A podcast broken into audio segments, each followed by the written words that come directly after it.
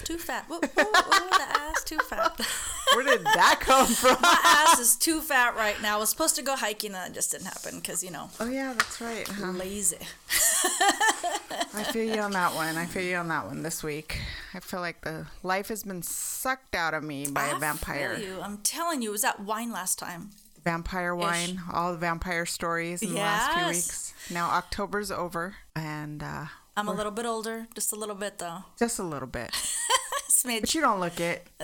You're like twenty nine point nine nine nine nine forever. All right, I'm gonna go with that. Shoot, but the allergies have been kicking my ass. Um, I was mentioning to Alma earlier that I have like these dry patches underneath my skin, so when I take off my makeup and my face is just bare, I look like Halloween because I have these red things that outline my little wrinkles underneath my eyes, and I'm like, what the fuck is going on here? This aging stuff, it sucks. I I'm, I don't want that. Okay, Can we just age backwards? That's what I'm saying. I'm like, although I think I sounded more like I was speaking uh, devil backwards record. Backward masking? Ooh, I'd be like the ass too fat, but it's like fat to ass. Oh my god. You're hilarious. So we were talking about the shirts earlier. Definitely, we're gonna take pictures of them soon, and then we're gonna have a bit of a raffle. Uh, for anybody listening, so um, we'll put those pictures up on IG. So make sure you subscribe to follow us. We're at Tipsy Tales Podcast on IG, We're also on Twitter, Twitter, Facebook. Facebook. You We're everywhere. it, you got it. We're everywhere. We're also on Podbean now. Really? Yeah, I submitted to that. I didn't even realize you could. You know what I mean? It's fine. You know It's what I mean? So, how was your week, Alma? Anything cheery? Anything you want to laugh about? That I want to laugh about this week. Sure. Hmm. I saw somebody fall. Thought it was hysterical. I almost tripped while laughing, so serves me right. Was it you? Did you, were you walking by one of those mirrors? I'm flipping you off if you can only see. Were you hiking? no, God, I need to though. I really do need to get back in shape. It's perfect weather right now, and I just have not mustered the energy. We had a we had a birthday this weekend. It was Mario's birthday, so we had all the kids over. Nice, It feels really weird, girl. I bet. Because almost, almost none of them live at home anymore. almost, except for Mario. You're We like, I'm for a few counting more the weeks days. until they move out. You're gonna be holding his leg while he drags you. I out. know. Take me with you. I love you. Don't leave me. As Talia calls um, me, she's like, "You're such a smother," and I'm like, "Yeah, suck it. I don't care. It could be the other way around. it. Could, I am definitely a smotherer. She's a smotherer too, though. Where are you at when you coming home? When I'm home, she's like." Where are you gonna spend time with me? Why do you gotta be speaking of, sorry, I'm all over the place and I have not had a caffeine. But I started watching Downton Abbey finally. Finally, I've been telling you for I years. know. so it's on Amazon right now, and I wasn't feeling good on Monday, so I'm like, I'm gonna go ahead and I'll fall asleep to it. No falling asleep. Binge through the first two seasons. It's this good, right? week. I told you you'd love like it. I totally dig it. I like periodic. Wow, I like period pieces. Right. Me too. I was catching up on Poldark. Were you? Yeah. I, I saw that too, and I kind of want to catch up on that, but or start that. I'm sorry, You should. but I have not yet. I'm all you should. It's really good. Another thing that we gotta try um, soon when we can have like a when we have a little more time and we're maybe chilling, we'll take some pictures. I went and bought a couple of whiskeys this week. oh what kind? Um, the House of Stark kind, House of Targaryen kind, kind, and then the House of the Lannister. Yay. I have a picture of it. You want to see? Yeah, I All do. right. I know you're like you can't see it on the podcast, but it's fine. It's fine. We'll post it up at some point. It's, it's fine, fine, fine, fine, fine, fine. Where'd you So, get them? You order them online? Or? Oh, really? Yeah, I ran over there. Um, well, I didn't. Sergio ran over Oh, there. nice. And so they're not like super um, expensive um, whiskeys. You really, it's kind of like any girl who loves makeup. So Right. you used to go to Mac before they had all these um, different types of makeup and packaging. You'd go to Mac. People would flock there to get like their Marilyn Monroe. Well, not all people, but I was one of them weird people who do that. To you get- like those collector items? Oh my god, girl! I am a sucker for a collector item. So I used to do that, drag my um, friend Norma over there or, or vice versa, and we would literally go buy like collections of like Wonder Woman collection. Didn't matter if the makeup wasn't great all the time, we'd still go do it. So, anyways, they're very easy drinking whiskeys. Um, the House of Targaryen and um, House Stark. The um, last one is um, the Lannister one, but I think that is God, I can't remember. It doesn't go down that easy. right? It shouldn't, right? it's actually a really good whiskey though. Um, it's not Oban. It's um so is the Targaryen? Is it kind of like fire? No. Um, I wish though, but it's actually super easy, easy drinks. I'm telling you, it's just it's pretty awesome. That's good. So We'll have to. um, I'm looking forward to that. definitely we're gonna have to have it. Lagavulin. Okay, so anybody who knows Scotch, lag actually these are Scotches. They're not just whiskeys, but anybody who knows Lagavulin has a little bit of smoke to it, and it's aged nine years, so a lot of depth. Um, I like whiskey. If you can't already tell that I'm all salivating, drooling. so we gotta try it. Um, the one that I do want to get that's probably gonna be coming out tomorrow is um, the black. Castle Black. Yes. Oh, Comes in a completely black bottle. I want to try these. Same. I want you to try them. So that's the highlight of my week. So what are we drinking today? We are drinking. Wow. I, I was listening that when I was listening. As soon as we say drink, we start. like- So, anyways, we are drinking Ancient Roots. Again, this is another budget wine. Really good, really easy, sweet. Um, it is the Ancient Roots. It's dark red blend. It's 2014, which at this point in time, the they don't they're too young to really even mention the ages, but I like to mention them anyways. So California, full bodied, 13.5 alcohol percentage. So the winemaker's notes are it's a rich blackberry and plum, layered with hints of dark chocolate and coffee. Did you get any of that? Mm-hmm. I can tell if you're like, uh huh, like you're agreeing with me for the sake of agreeing with me, or if you actually tasted it. No, I take. I taste the dark chocolate. I really do. Yeah. Again, easy drink. Enjoy on its own or with meatloaf, bacon cheeseburgers, lasagna. So, bottom line is, it's it's a pretty much You go making me hungry again. uh, same. No, I'll start chewing on this microphone. I know. Neither So- one of us has eaten. Right. So it's pretty much a tasty drink for all, pretty much all days. Easy, easy drink. You're not gonna if you know if you don't drink it all, it's not gonna hurt you. You're not gonna cry. Well, I cry because I don't like leaving anyone behind. So woo woo. Alrighty then. And so today we forgot to mention that it's backwards day. It is. We never ever like said who we are. I Oh. assume now that you're all listening, you all know who we are. But anyways, I'm Yvette. I'm Alma. And this is Tipsy Tales. So we should get on. I mean, after all the alcohol talk, I'm like, I want to drink, smoke a nice fat cigar, eat with a cheeseburger. Not with the cheeseburger in it. That's just weird. But I would hope not. no. All right. So today we're doing opposite day, Yes, ma'am. What do you Again. got for me? which we're just gonna kind of do at the beginning of every month. Yeah. Just to kind of switch it up a little bit Yeah. and see how things are going. We're gonna switch places. I'm gonna take the true crime story today, and Yvette is going to do the paranormal. Ish. Uh oh. And I say ish all the time because, you know, you've heard, if anybody's listened to the first 15 of our podcast, I'm not real big into like spirits and what ghost. I freak out a Did little have, bit. I'm did you have lie. all the lights on in the house while Yes, 100%. I was sweating my? Did you do it off. during the middle of the day? No, I did it actually later on at night, but I made sure there, I made sure there were people inside the house, so that happened. All right. Well, I'm doing the murder of Michelle Avila. Ooh. I actually found this story a few years ago. It interested me, but I was actually doing some uh, genealogy research Okay. on my family. And I'm not saying she's related to us, but I just, like, as I'm Googling stuff, I found this story and I just kind of just went down the rabbit hole with it Okay. while I was at work at lunch and then just, like, continued at home and just. There's there's some of those stories that just grab you like Right. Yeah, totally. Michelle Yvette, known as Missy Avila, was born on February 8th, 1968. She was a baby. She's not much older than us. She was 17 when she um, was murdered. Yeah. Oh. Anyways, on October 5th, 1985, at 17 years old, Michelle's lifeless body was found face down in a stream in Big Tujunga Canyon in Angeles National Forest. And where's Angeles National Forest at? Um, I, I want to say it's north of Los Angeles. Okay. Um, she had been forcibly drowned in eight inches of water, and her body was being held down by a hundred pound log, Holy shit. about four feet in length.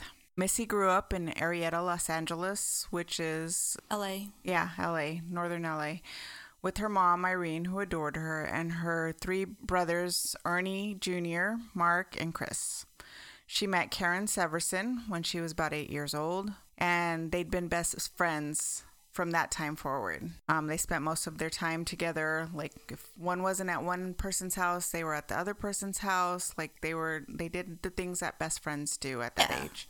They even called each other's mom's mom. Oh. Missy thought of Karen as a sister, as a sister that she never had, and I think vice versa. She was very a very petite girl, and at the time of her murder, she was about four foot eleven, 90 Oh, pounds. holy So she was shit. she was She tiny. was tiny. Yeah. Did she have? I'm sorry. I'm, I'm not sure if maybe I just didn't catch it. Um, did she have brothers and sisters, or was she had an only brothers. child? Okay. She had brothers. She had three older brothers. brothers? Well, Okay. actually, two older brothers and one younger brother. Okay. Karen had become her protector from other girls who had tried to bully her because Karen was bigger than her. Yeah. that friendship was tested once they started attending San Fernando High School. And Missy had always been a pretty girl with long brown hair and green eyes. But in high school, she blossomed and she becomes very popular. Oh, I bet. Beautiful. I mean, just the description of her, I can just imagine. Yeah, I'll have to show you a picture. She was a pretty girl. And then Karen starts to become jealous, especially since she starts spending less time with her and more time with boys. And at some point, Karen gets pregnant Oh, okay. and their friendship kind of like It drifts changes. apart. yeah, know, I mean, yeah. you couldn't get that because now Karen's priorities are probably different. She's probably worried a lot more stuff. She's probably still in the vein of going out, Right. Having a good time. She's popular. I get it. Right, and she starts making new friends, and Yeah. Like I said, it makes her jealous. Um, at one point, she starts a vicious rumor about her best friend that she's having sex with various boys, and this caused Missy to be beaten up by a group of girls who accused her of sleeping with their boyfriends. God, that's so fucked up. And I hate, hate, hate slut shaming. And I'm like a total victim of fucking stupid ass rumors. Be like straight up. And none of it was even true. None of it was even true. And I think that's the case with this. I think it was just like just vicious jealousy. yeah. I'm sorry. I love girls and I hate to woman shame, but Sometimes. a them bitches. Yeah, we'll just wait. Oh no. Um, before this, Karen found out she was pregnant. Took, like I was saying, she took some time off from school, and during this time, Missy was going to Polytech and doing really well. But at some point, her parents start going through divorce, and her grades start declining. And Karen decides that she's going to go back to school, but she decides to go to Mission High School, which is basically for kids who want to graduate early, or dropouts, or kids who couldn't make it in regular high school. Kind of almost like remember Bostrom. Yeah. A little bit like that. She convinces Missy to attend with her as well. And prior to this, Missy was kind of like in gifted classes. She was a really smart, Smart. girl. Yeah. But, you know, like I said, like her parents are going through a divorce and she Probably you know, feeling a bit lost. Yeah, and then, she's like, just probably yeah. clinging on to whatever she Yeah, can and get a hold of. That's even though it's probably not the best thing. Yeah, and they kind of rekindle their friendship for a while there. Anyways, in their junior year, Missy begins dating a boy named Randy. She broke up with him within a month because he liked to party too much. And not long after that, Severson begins to date Randy. Really? Yeah. And eventually they move into an apartment together. Um, she'd later tell Missy's mom, Irene, that she had witnessed Randy try to pull Missy onto his lap, and Missy rebuffed him, basically, saying Yeah. she No, didn't want to like, get the fuck rekindle it. from me, yeah. yeah. exactly. So after this, um, Missy encourages her friend to break up with them because basically he's a dog. Right. And this pisses Karen off for whatever reason. Like she just can't let go of this. This is right around the time that she starts spreading these rumors about her. And she's also, I think she starts plotting her vengeance against her at That's fucked time. up. So because her boyfriend still wants his ex girlfriend, right? Am I right? Yeah, or he's just flirting with her or whatever. But yeah, so I mean, obviously, if she already was jealous um, over Missy before, I can't imagine even him being playful or whatever the case it be. I mean, totally his fault. Keep your fucking hands to yourself. There's no need for it. Have some fucking boundaries because yeah, but deal with your boyfriend with that. Don't Yeah, don't, don't deal come with at your her, and friend. that's That's, your best friend since you're like well, really not only that, but young. it's like she's not doing anything. She's like fucking get the fuck away from me, doing Right. the right thing, and this girl's like, oh, all right, all right," you know yeah, what I mean? and some girls are like that. It's really weird. yeah, I don't, I don't get that. There's another friend that lives around the corner also. Her name's Laura Doyle. And kind of the same thing. I think uh I don't know if Karen gets in her head or whatever, but they they just kind of start like treating Feeding each Mi- other's yeah, fire. Yeah, feeding each other's fire and treating Missy like shit. Okay, so like I said, the whole thing with Karen's boyfriend pissed her off, and like ten days before uh, Missy's death, her and Karen get into a physical fight, and Karen threatens Missy with a broken bottle and pushes her and slaps her around. Wow. Exactly. And But who pushes who? Karen, Karen's the friend. Oh no, no. But uh, Missy broke, threatened Karen with the bottle. No, no. Vice versa? Karen, threatens Missy with the bottle. She's a little girl. She's tiny, and this big girl is is, is threatening her with the bottle, and then and up until this her. time, she's her protector. You know, going Yeah. through school and people are picking on her or whatever. She's the one that's like kind of backing her up or whatever.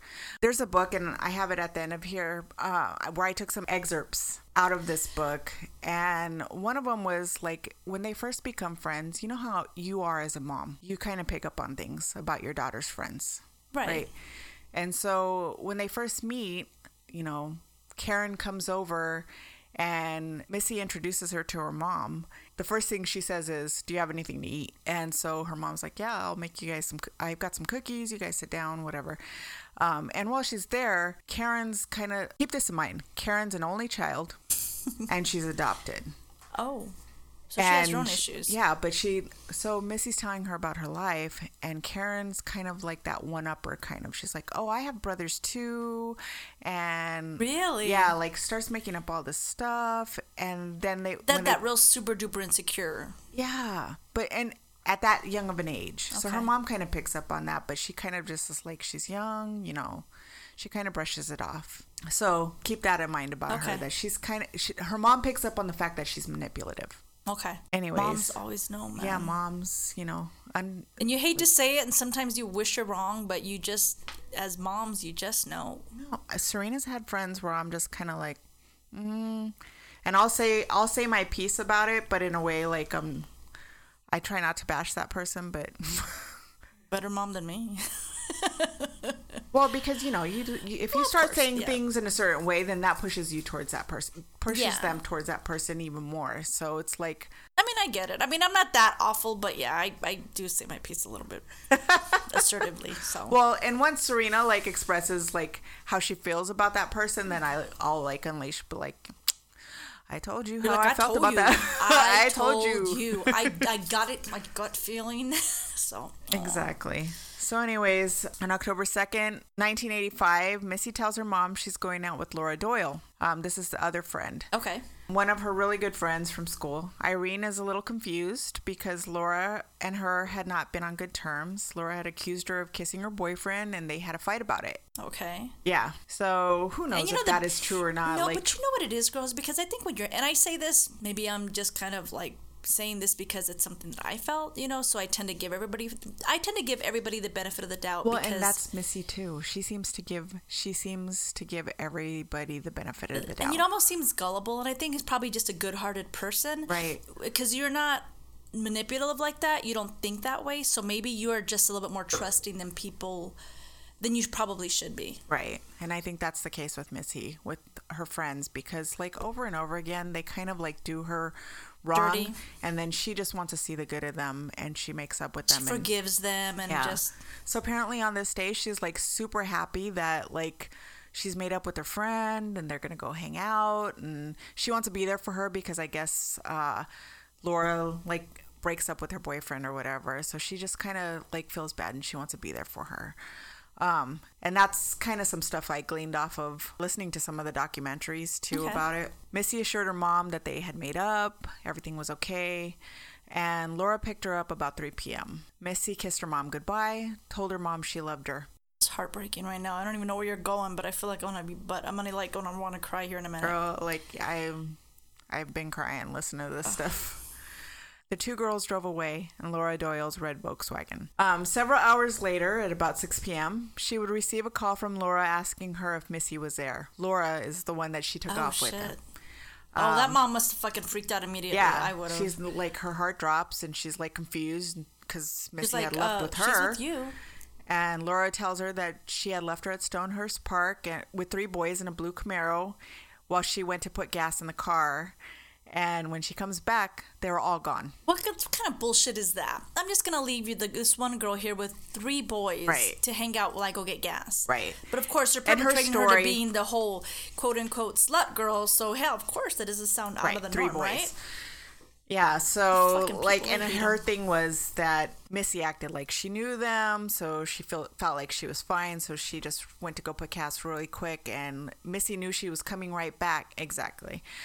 Yes. You should see me. That I'm hand stroking. sign, I'm yeah. stroking air. like get the um, fuck out of here. Yeah, she comes back and they're all gone. Ugh, her mom must have been like, "What the fuck?" That would freak me out. Yeah, and so she's like trying to glean out of her like what kind of car, like Yeah. who are these guys, and and No Laura's details, like, right? no, I don't know, I have no idea. You know, they were Missy's friends, not my friends, so I don't know who they are. As it would, that night proves to be one of the longest nights of Irene's life. You know, waiting for a phone call from her daughter, or just waiting for her to walk in the door. And it's not like her daughter. Like her daughter, her daughter basically said, "I'm gonna be back at this time, and if she doesn't come back at a certain time, she's gonna call her mom." Right. And so she doesn't. Oh my god. Yeah. So that call never comes. And three days later, her daughter would be found face down in that river. Poor baby. Yeah. Irene had no reason to suspect her friends, Karen or Laura. Both I would have suspected the friends immediately, but uh, I guess I mean I guess just being overwhelmed with just a bunch of emotions. I I mean I maybe well, and, and some I'm of the other hearing stuff that I read in the book that even prior to this, like there's things that, and you know, as a mom, you're gonna Right. be like backtracking and being like, why didn't I pick up on this? Why didn't I pick up on that? That that's so obvious, or this or that. But she'd already, she was like on the tail of an end of a divorce that was being finalized. So, you know, And she was be- just happy that Missy was happy that day. day. Yeah, girl, and you'd be surprised. And I mean, with the couple things that happened with my son and my, you know, a while back, you get so distracted with one thing that you forget sometimes with the other kid needs you too. And so I totally get that. You're being Right. just completely overwhelmed. and I can't even imagine like what she I can't even imagine like there's some things that have happened like major things and you backtrack in your head and you're Why didn't I see it? Why didn't I pay attention? What was I doing? right so I can't I can't even imagine what she went through so like I said at this time she doesn't have any reason to suspect the friends Karen or Laura both girls attended the funeral Laura Doyle even sent the family a sympathy card with 20 bucks in it Karen would move in with Irene to help her through her grief and oh my be- god! If you tell me these girls did it, damn bitches! Oh my god! I'm not. I don't want to get ahead of myself, but oh, you're killing me. they did do it Oh fuck them!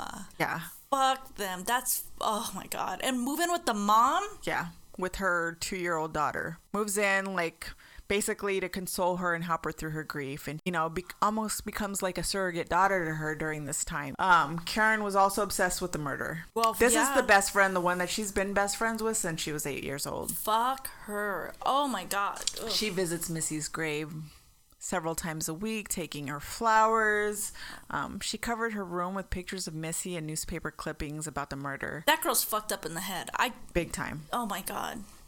She even confessed to seeing Missy's ghost, which probably I'll call bullshit. Yeah, but to tell her mom that, That is so fucked up. I'm like, you can't even see my mouth is wide open, like taking all like, the air out of this room. sitting there at dinner with them every night with her, the mom and the brothers, oh, I miss basically so like much. Miss her so much. eating and just the woman's food. The that she woman is that she feeding made, her, living like, underneath her roof, Right. Fucking taking, you know. Oh my god! And then to, on, on top of everything, to torment her by saying, "I saw her ghost." And the mom probably desperate to, You know, see any sort of image of her. Do you know what I mean? Dream, ghost, whatever, call it. Yeah, sociopath, big time. Um, Karen also sent family and friends on fruitless searches based on her lies and misstatements.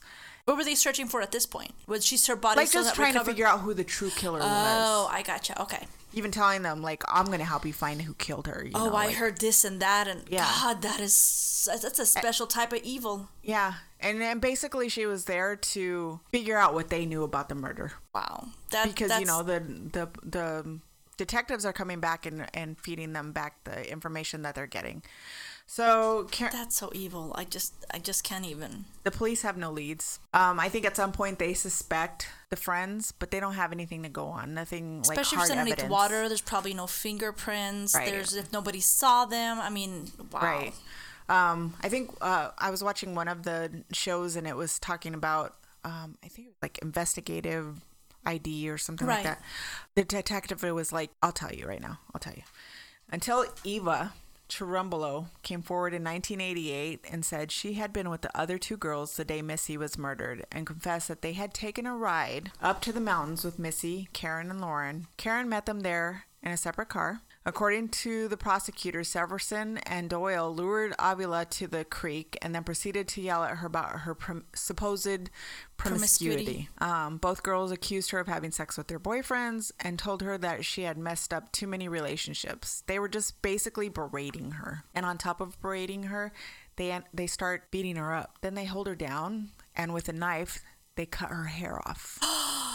No, and one of the detectives, I think the same detective I was telling you about, basically says that this is a way to like take away her Demoralize beauty, her, kind of, her. yeah. Yeah. Laura held her down in six inches of water and drowned her. Both girls placed the hundred pound log on her body to hold her down.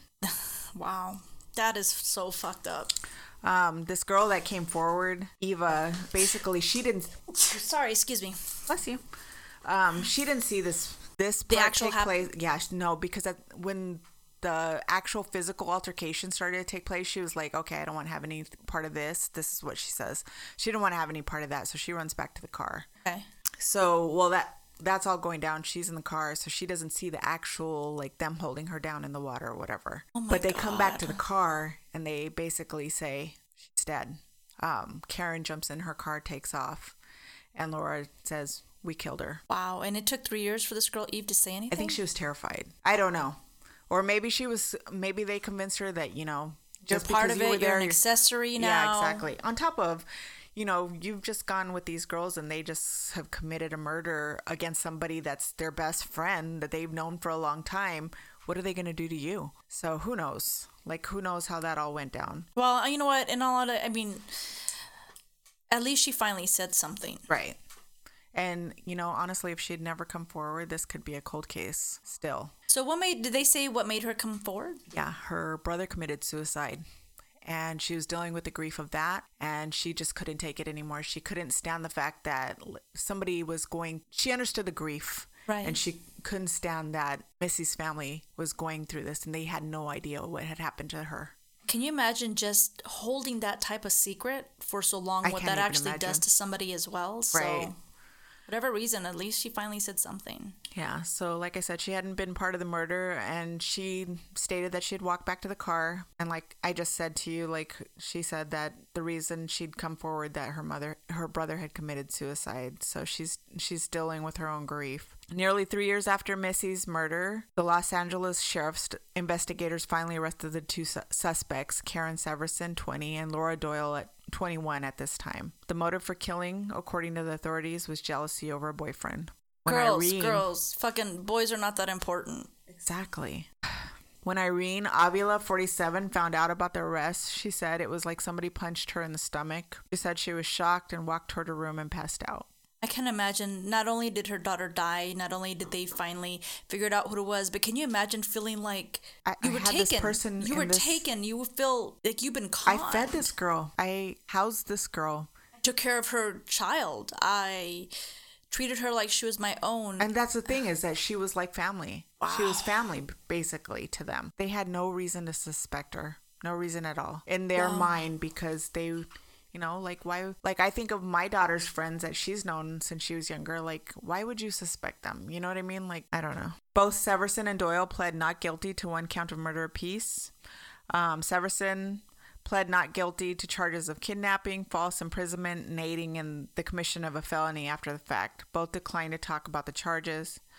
Um, what puzzles those familiar with the case is not only the extent of the girl's apparent charade, but whether others might have known of their alleged involvement and kept silent about it for nearly three years. Wow. Did a lot of did anybody else come forward after that? Um, No. after Eve said anything? Nobody. Because she seemed if they got in the car, they seemed so callous. I mean, whoever told Eve seemed so. I mean, from what I'm, you're telling me, seemed so callous in regards to just telling her, yeah, she's dead. Right. In March 1990, Severson and Doyle were convicted of second degree murder and sentenced to 15 years to life in prison. The jurors later stated that they were not convinced that the murder was planned and rejected the first degree murder charge. I was just gonna say, how the fuck did they get second degree murder? That sounds premeditated to me. If Laura was already waiting, no, who was it? Karen was already waiting there, Right. and they brought that little girl over there. Yeah. So I think they felt like it was just some, like the girls wanted to scare her, but it got out of hand, which I don't, I'm not buying that. There's a knife. They have a knife. Literally They- have a knife to cut off her hair. They cut off her hair. They beat the crap out of her. Like she was gonna go home to her family, and you think there wasn't gonna be repercussions for that? Yeah, you, I, I, yeah, they, they, pre, they was that's definitely premeditated. I have no words at right now because I'm just like I can't believe second degree murder is what they got. Yeah. Karen Severson was released on December 9th, 2011. You are fucking kidding me. Yeah. She uh, served 23.5 years. So, unlike some of the stuff that we talk about where these people are either still in prison or they've met their demise in prison, Right. these people Bitches have supposedly, quote unquote, they've paid their debt to society and they're out. Laura Doyle was released from prison in December 2012 after serving 22 years. But it's not over. It's not the end of this family's nightmare. Because when Karen Severson is released, she decides to write a few books. The first is Hope Beyond Fent- Fences, that came out in 2013 under the pen name Kay Crane. And the second is My Life, I Lived It, in 2014, supposed to con- coincide with the anniversary of Missy's murder. So That- add insult to injury. God. Her family's blindsided by this, and it mortifies them that she's opening these wounds that for them have never fully healed. Right. Oh my Um, God. There, were, there was an interview on ABC Seven. Her sister-in-law, basically speaking for the family, says it's almost if we're fighting Missy's li- for Missy's life all over again. Okay, and bear with me. Um, let me know if I'm wrong, but I thought there was a law put in almost. I thought it was a decade ago that you they cannot profit off the after. But this is in California. victims. This is in California, so I think that that law was like somewhere else. Um, they end up suing the publisher, and they sue Karen.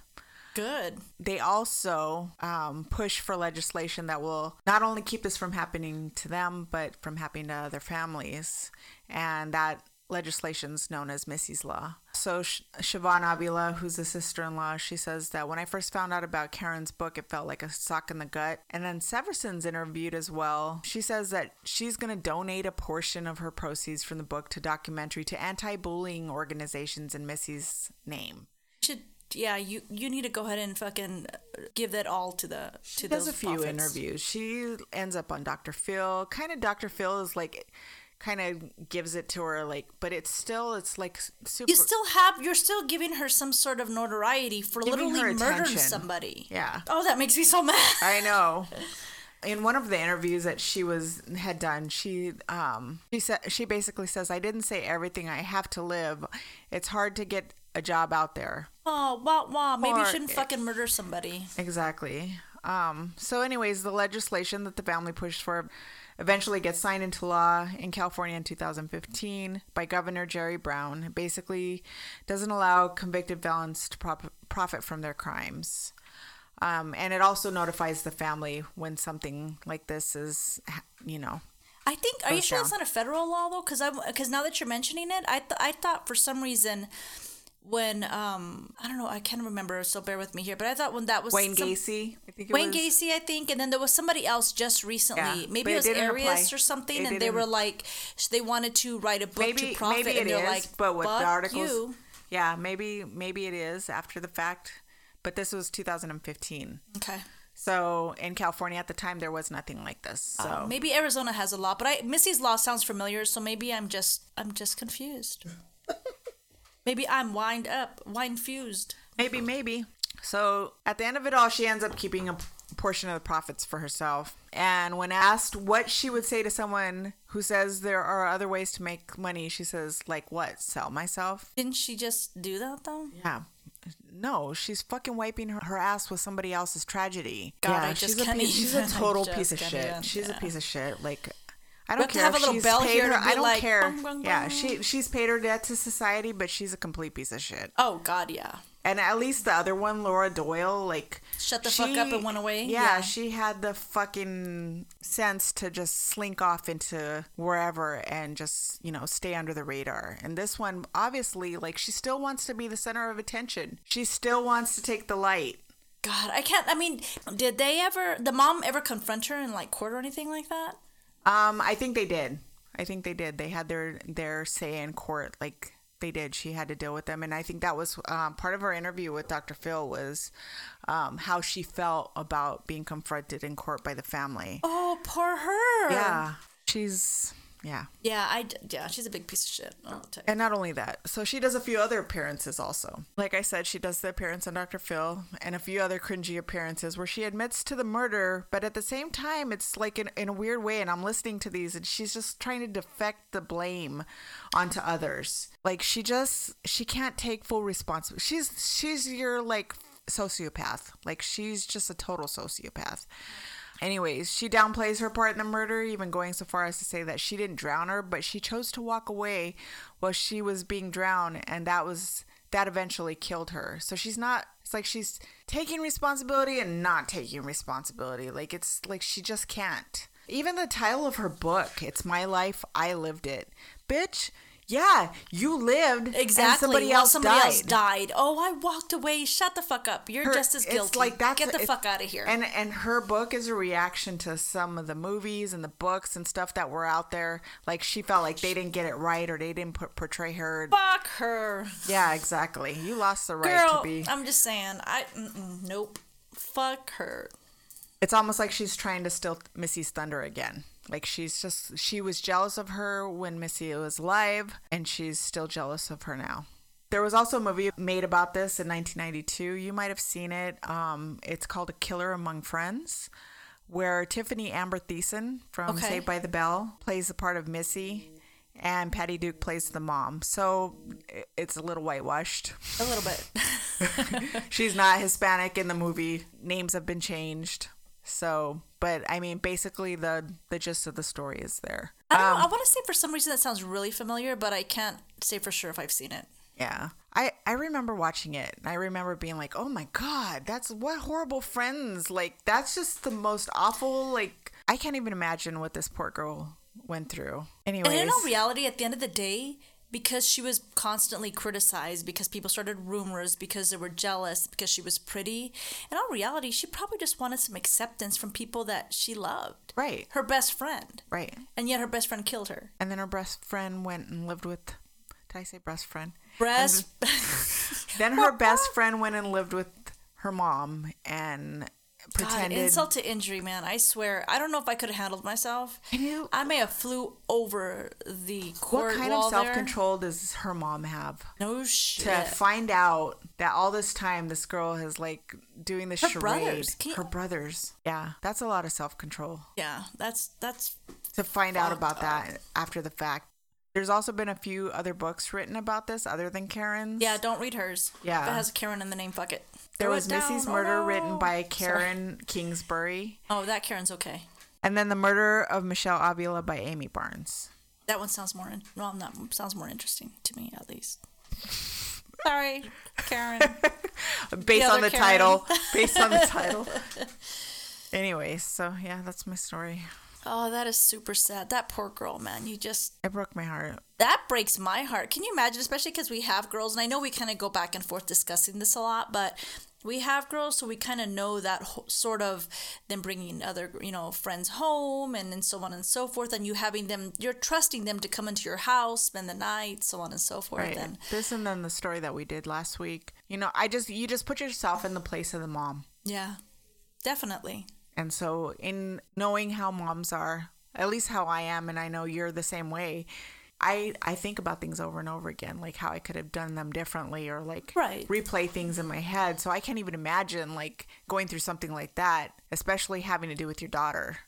I wouldn't survive. I'd Any child, like if it was your son or your daughter, but like there's in the book, she like quotes Irene saying like you're not supposed to have a favorite child, Right. and she felt guilty for you know feeling this way towards her, but held a very special place in her heart. Even that, like reading those excerpts out of the book, like just tore me up. You know, I hear you, girl. And it's funny because, I mean, you don't have a favorite child. I mean, granted, my family would say my little Latin prince is my favorite, but I just love them very differently. Right, no, like little absolutely. Sergio, I love, like, I can't breathe without my, you know, making sure he's okay. And Talia, I love the same way, but there's a different bond between her because we're women. Right. And she's at home and she's my best friend in a, you know, at the same time. So I get that. Um, although I am much harder on her. I don't know what it is about girls. I'm just much more harder on boys, you know, Latin princes. You know how that goes. Right. No, I feel the same way. I'm So. I'm a little bit harder on Serena because I expect expect certain things out of her because she's so smart. Like And we're You know, and women then and we, we want to make our girls strong. no, and we also like I for me personally like there's things that I've done in my life and I'm just like don't do that. Don't Yeah. do that. You know what I mean? So, I don't know. But like like you said, like you love them all differently. They all bring different things to the table. Yeah. you know like mario's like he's very doting he he he takes care of mama you know what i mean he's always he's always making sure like there's coffee in the morning um like he's just he's very doting and then isaiah like he we, we could talk about anything Yeah. like we talk about so many things and then serena she's just she's my baby girl she's Yeah. they all bring something different to the table so i love them all differently and i love them equally I hear you, girl. I'm the same way with, like I said, Talia, I'm just, we're around a lot. We're besties. We fight like all the time. Um, with little Sergio, it's a whole different ball game. It's just like I said, it's it's they're very same. They're I love them exactly the same. It's just very differently. right He gives me an extra long hug, and I could have a cheesy. I'll have a cheesy smile for like the rest of the day. Right. You know what I mean? No, I get it. I think because he's just a little bit um, harder nut to crack. right Um, like, of course, my Latin prince. So. uh, Mark used to yeah. talk shit all the time, but I'm like, whatever. So I only printed one picture. Um, there's a picture of Missy right there. That's actually a picture. The middle picture is actually a picture of Karen. So you see, like, okay, so like I said, Missy at the time of her death was about 90 pounds, four foot 11, Beautiful girl. and Karen was almost about 200 pounds. So can you imagine like going up against that? You like, can. There's she just did- no chance. I mean, no matter how strong in shape, just size. Yeah, you. There's just no way to get around that. right. Yeah, jealousy. It's a it's a ugly thing. It really is. Girls, don't be jealous of girls. Hype other girls up. Your time will all come. Be happy with what you got. Don't bully. No, no, no, no, no, no. Anyways, so that's my story. I'm sorry. I didn't mean to depress you, No, that's okay. That's the whole thing of our podcast. So we're gonna go ahead and give a little toast to Missy and hope to you're Missy. resting in, in peace and Hope you are. hope Irene is doing well. So, what do you have for us? What spooky story do you have? Well, before I even mention my spooky story ish, um, so I actually saw yesterday. I was with Sergio and Talia, and I had mentioned this earlier when I got here. Is that I love John Leguizamo. I like his one man plays. I think they're hysterical. I just like him. So he actually came up with a new one on Netflix called um, Latin History for morons, I think is what he called it. Something to that effect. It's on Netflix. But girl, he kind of gives you a very quick lowdown in regards to all our ancestry, which really makes you want to go ahead and do the DNA testing. Really? Yeah. Oh, you guys still haven't done that yet? No, because Sergio was like, "Oh, the government." I don't know where he got like conspiracy from, but that's fine. Whatever, it's up to him. Um, and then Talia was talking about that same thing, and I'm looking at her and I'm like, "Girl, they already have our, they already have our, our DNA. I they have mine. Well, at least my fingerprints, because you know, federal. So, anyways, um, not as in federal penitentiary. I was gonna just- say maybe you should clarify that. that's a whole other story. But moving on. Anyways, great. I I actually found it like funny. It was super funny, but it was super sad at the same time because I mean they killed. I mean extinct. They literally Spanish people came over and just Wiped out. wiped out extinct Incas Aztec Indians. It, it, it's just it's an amazing. And a lot of that was just disease. yeah. That's just Well, crazy. no, no, no. One of the, um, I guess the first person that came over there, he actually was patient, almost like a serial killer. He waited for Coronado? the. I think so. He was actually patient enough to wait till most of those diseases killed the majority of the Aztecs off, tricked the king, and raped Montezuma? No, I don't think it was Montezuma. Maybe. I don't think so. I think that's. Montezuma. I don't think that's I don't know, but you gotta watch it. I mean, it's Right. really good. But um, I was just like, it was sad because that's in none of our history books. None of it. Right. Had they mentioned that, maybe they wouldn't. We'll just save that for another day. So, Yeah. my story is dun dun dun. So, anyways, and I think we got to take a visit over there one of these days. Although I'm not going to uh, certain places this place, but either way, dum bum bum. Let's try that again. I don't even know. I know, I'm all over the like, place. you're I'm like, sorry. You're just oh. watching. You should see Alma. She's sitting there with a glass of wine and this blank look like, what the fuck are you doing? You just We're zigzagged recording. through something. I'm just like, I don't even know where we just went in that conversation. You, you have no idea. We have conversations like this all the time. Well, usually Alma can follow, but she's like, I've got wine. It is it is Thursday. it's a struggle. I was so- not following that. Oh, I know. Okay. I'm sorry. So, so I'm gonna thank my sources first. So, thank you to Weirdest.com, Weird US, Weirdest, WeirdUS.com. weird us. Weird us. We're weird. Clink. We weird. Weirdos. it's a club. You gotta apply. So, hauntedplacestogo.com, prairieghost.com, and then I'll mention the last one because it's a dead giveaway, which you're going to hear in a second anyway. So, here we go. So, on the first day of July in the year of 1876, a group of seven people entered the prison for the very first time. In in a very unusual turn of events, individuals were actually locked into cells that they had actually constructed with their own hands. So, we're talking about the Yuma Territorial Prison Ooh. that is perched on top of a rocky hill overlooking a small town. I don't know how small Yuma is now. I feel like I had caffeine and I really didn't. You're looking at me like, what the fuck? All right, yeah, let's try this again. So, Yuma not is again. We're known gonna as keep the on cruising. armpit of Arizona. cruising. All right. No, I'm just joking. I'm just All right, joking. no. These inmates marched into the newly constructed prison. Like I said, um, it was obviously just uncomfortable because they know since they put the prison together that there's no getting out of there. There's no secret hidden place, which I'm like, dude, leave a rock loose. Something. I don't know. They're just gonna have their hands free looking outside. Right? well, I'm sure they were supervised while they were doing it, right? So they actually knew that there was just no way to escape. Um, The 33 years at the Yuma prison was actually opened. Um, there was a total of over 3,000 prisoners, including 29 that lived in their prison. The crimes ranged from murder to polygamy, grand larceny being the most common. During that time, um, it looks like TB, which seems to be a big killer in those times, especially. Um, you know, killed a lot of people, unfortunately. But the story is that some of the prisoners actually never left. So some side notable inmates were um, Buckskin Frank Leslie. So that's my that's my old timey voice. It's not very old timey, but that's fine. It's fine. It's fine, Norma. Okay. So Say that again. I don't know if I can without smiling now. it's Buckskin Frank Leslie. Okay. So Leslie, uh, she he worked for for Wyatt Earp in the Oriental Bar in Tombstone, Arizona.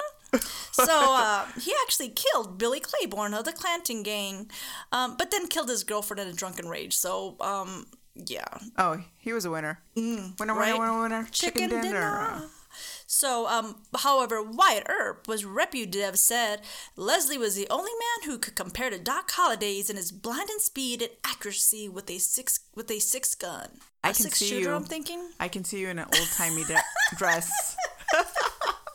Ass is too fat for an old timey dress. I wouldn't need one of those little bouffants or whatever they had. it's fine. So, the other prisoner was uh, Pearl Hart, um, along with Joe Boot. She robbed the Globe to Florence Stagecoach. Oh, so a it was a it was a female. film, female and male prison. Yeah, yeah. Yes. It was co-ed. Yes, ma'am. There was 29 women that actually was there. Oh So- wow. Okay. Anyways, um, uh, Miss Pearl Hart became a media sensation around the entire country and sentenced to five years in the Yuma prison. Uh, but she used her feminine wiles to both prisoners and gods alike. Wink, wink. Uh, she was pardoned after two years. I'm like, I feel like I'm on a ride at Disney.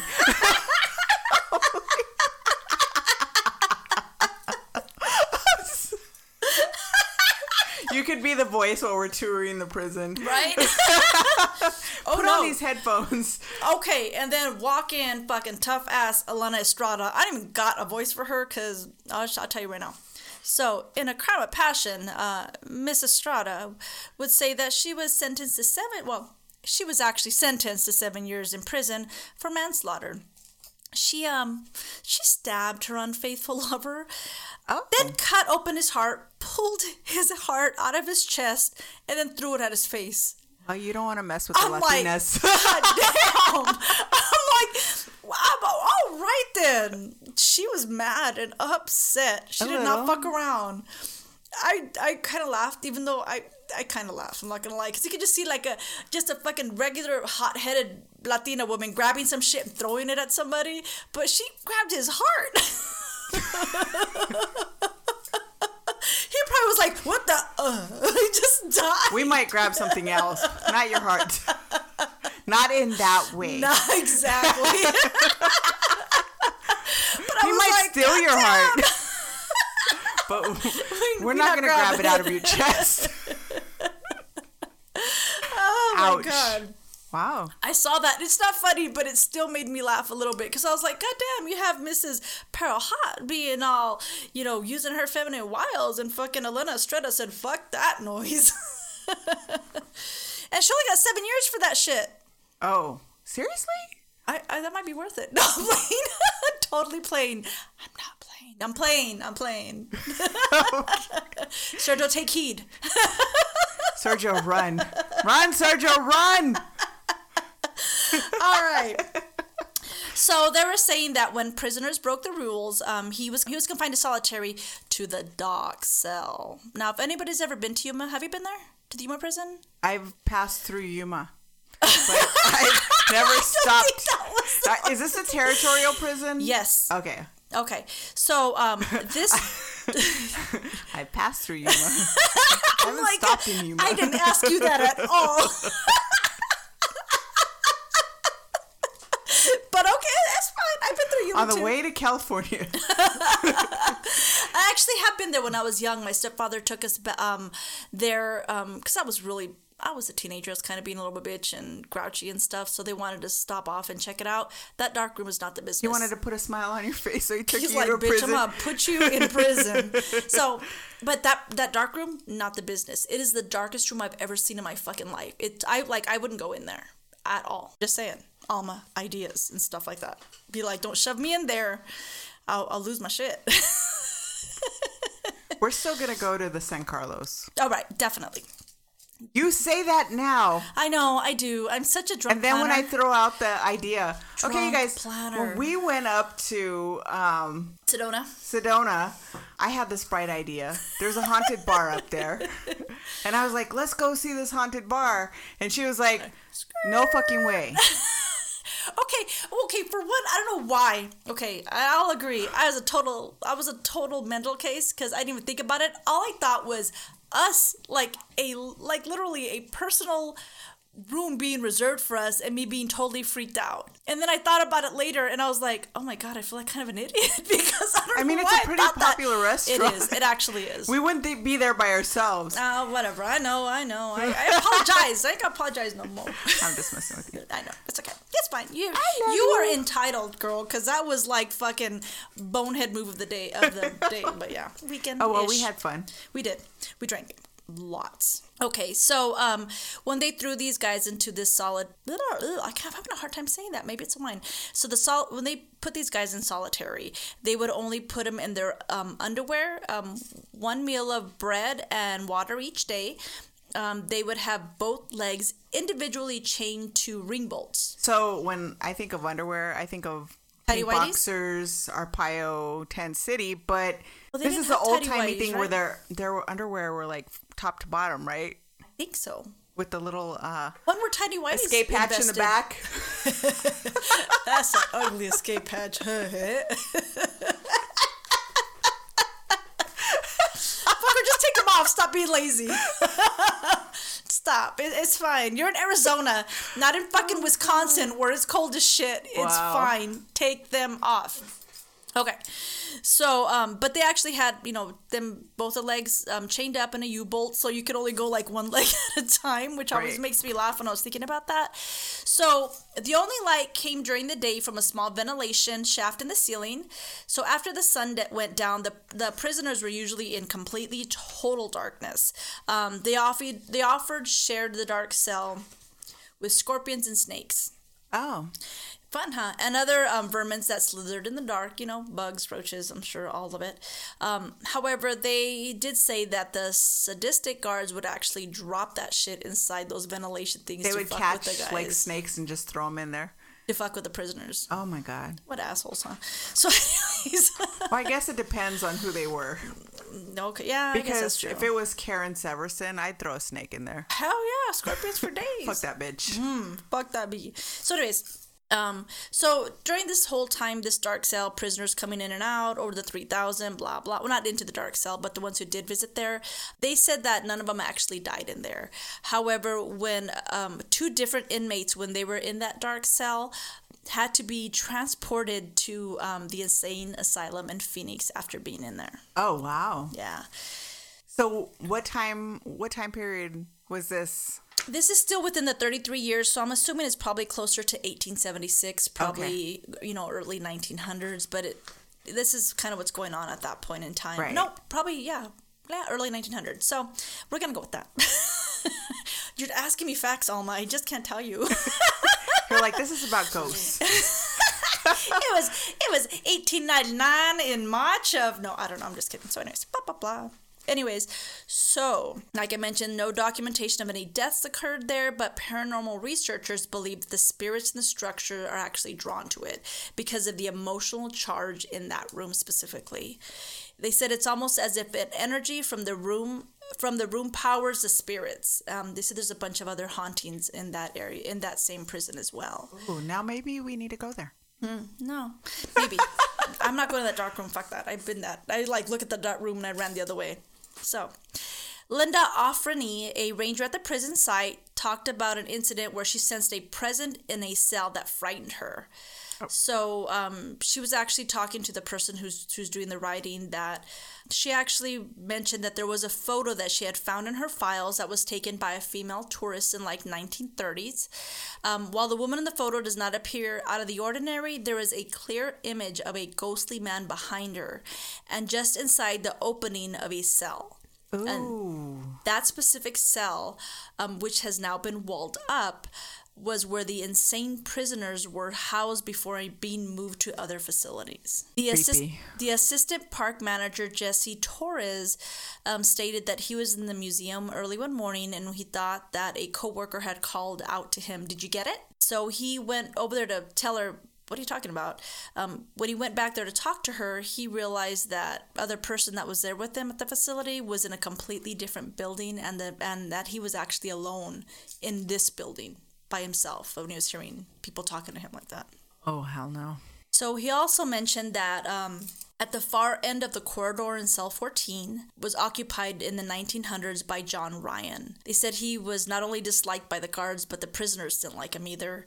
And at times when um, they passed his old cell, they find themselves shivering because of the coldness. John was found guilty of crimes against nature, which meant he committed rape or any crime of sexual deviate. I mean, it could be like he could have. It could have been homosexual. You know, it could be that it says. Like, you never yeah, know back You're then. right. You're absolutely right.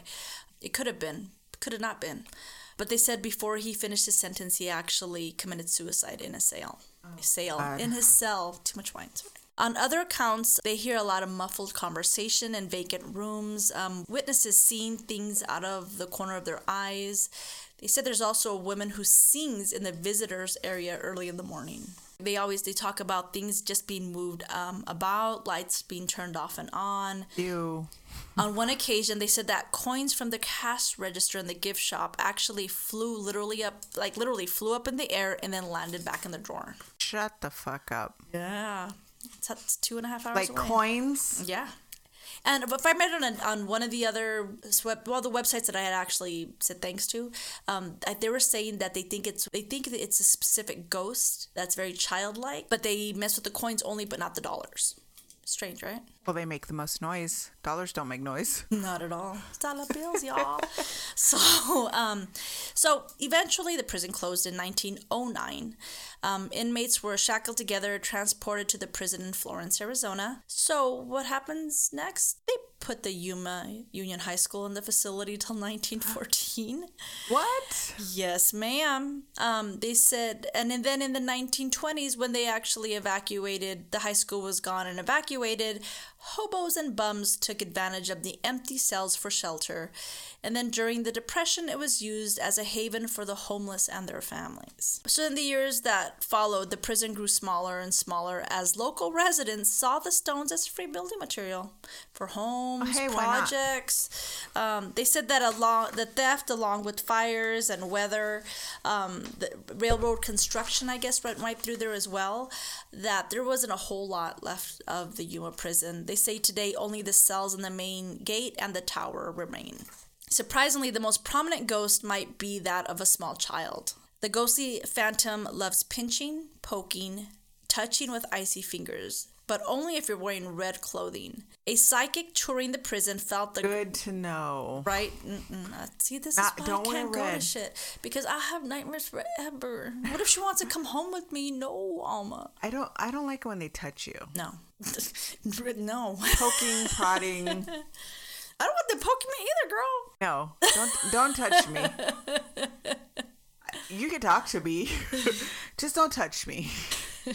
Don't. Not with your icy cold fingers. Nope. I I'm- don't even like Albert's icy cold toes to touch me in the Girl, I'm out the door. You had me at ghost. I'm out the door.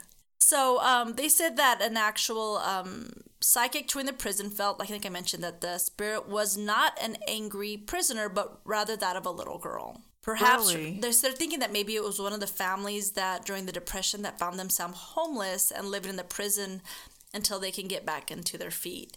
And they say that this little girl happens to be um, mostly she pokes and pods and icy, all that stuff, fingers and whatnot, happens mostly in that dark room. What's up with the dark room? Girl, I don't know. I'm telling you, it's crazy. You, So you have to see that- that dark room to freak you out. That I'm dark room you. is solitary confinement. Yes. It was a solitary confinement. Yes.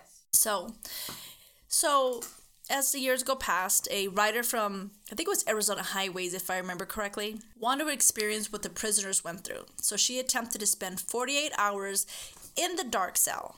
So she was shackled, like shackled with the ring bolt, just kind of like the um, prisoners would be.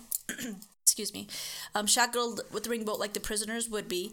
Um, they only gave her a jug of water and a loaf of bread. The magazine, um, yeah, girl, this girl was like, fuck this noise. Um, 11 hours before the 48 hours was up, she started freaking the fuck out. Wait, she made it through 11 hours? No, she made it through 30. No, it was just 48 hours, 11 hours. Oh, okay. So she almost made the whole time, except um, right at about short of 11 hours. She started freaking the fuck out. And she's like, she was screaming and yelling. She said, I am fucking not alone in this dark cell. Get me the fuck out of here. Oh, hell no. Which I'm like, I don't thinking, know why little people girl, do that. icy Like, even- fingers. Mm-mm, no. When I watch some of these ghost shows and they'll like, go in a room and they'll provoke something and you know it's dark in there and they're like trying to get something to elicit some sort of behavior Response reaction. Yeah. I don't even know how they you. last five minutes. You know I can't sit in a closet that's not haunted for five minutes. Oh, that's my safe place. No. Dark no. closet, closed anything, door. Anything that's dark, I'm just like, okay, my mind starts running away with me. So I don't think I could do that. I have anxiety, girl. That's my safe place. Closed door, closet. I'm like rocking back and forth. It'll be fine. It'll be fine. No stabbing. No, I'm playing. No, you're not.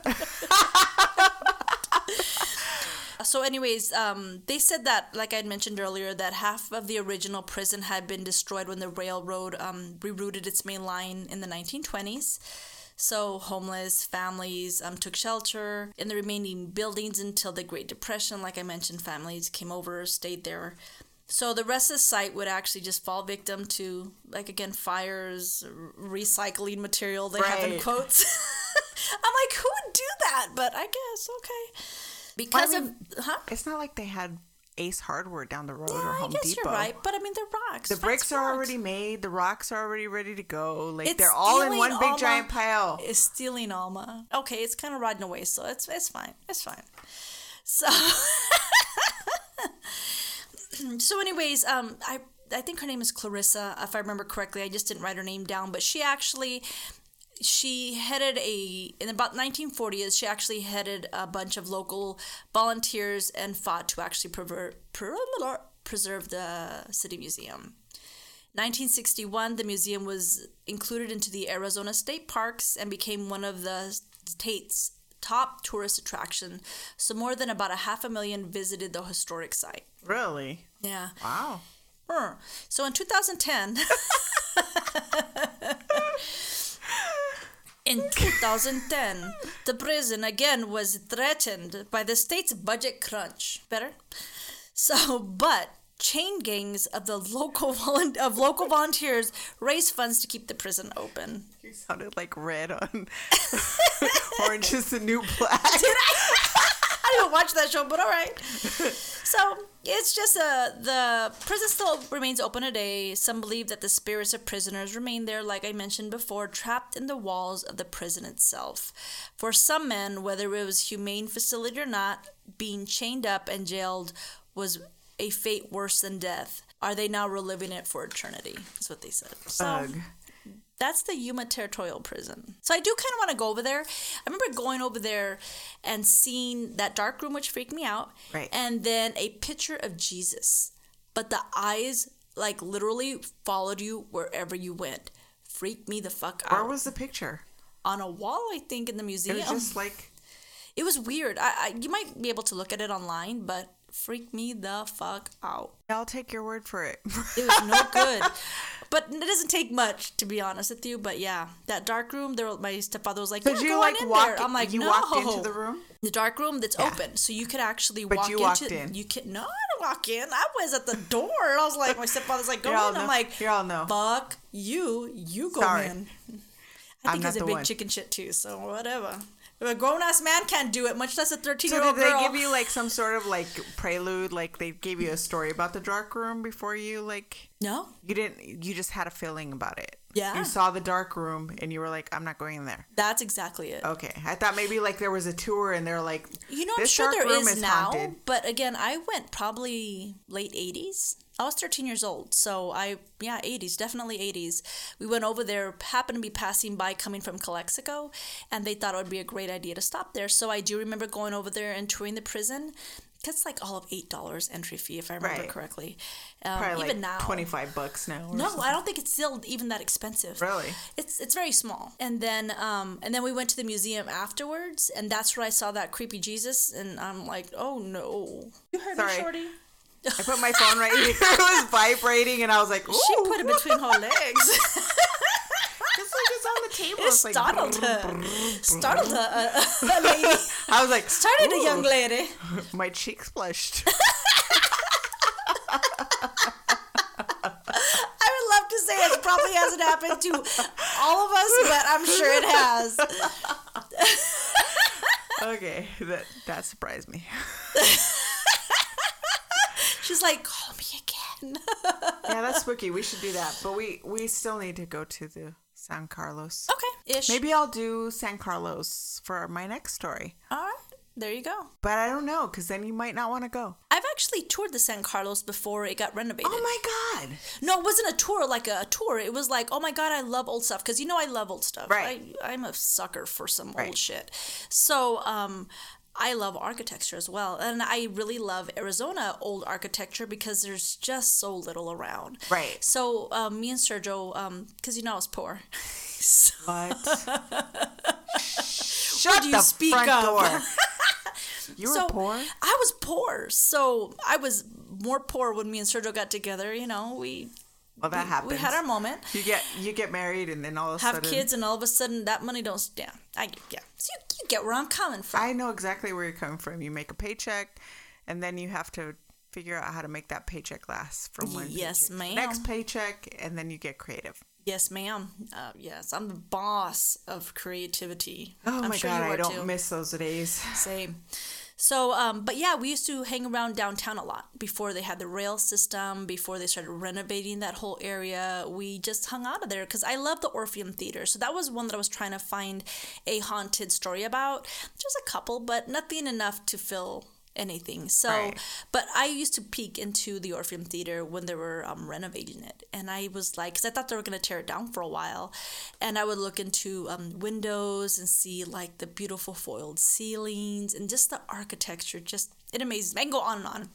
But anyways, so we would do we would look at do that and then we would walk into like the San Carlos Hotel and I would just admire um, a lot of the just different old um, I'm not sure if it was Art Deco Art Deco but I remember it's been a while since I've been down there. Yeah, so um but it just all the brass all just everything they had an old bar there which is no longer there surprisingly because they did all that renovating.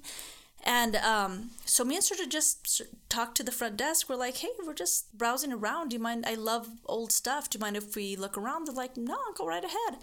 We got on the elevator, went all, you know, went up. And I gotta say, this it's it feels a little because it was still that old like um, hotel carpet that kind of had that musty kind of smell Yeah. smell smell. And so it made me really really really nervous. I just felt like uh, something ain't quite right. So we get in the elevator and what do we instead of you know going to the first floor and going home we go to the basement. So what do we do in the basement? We walk around. And so very dark. Um, again we walked into uh, uh, this one Isn't there area. like there's an old well down there, an old Indian well? I did not see an old Indian well. I did see a lot of um, subway tiles that were broken up. Did you know that the all the water in the San Carlos is like there's a well, there's an actual well down in the basement. Yeah, and it's it they supply the water to the hotel. Really? Like so it's they not actually have city their own water. well and yeah, it's not city water. So yeah, we got to get on that because you know some of these rich folks are buying all these water rights and we're gonna run out of water. so uh, it's my conspiracy for the day.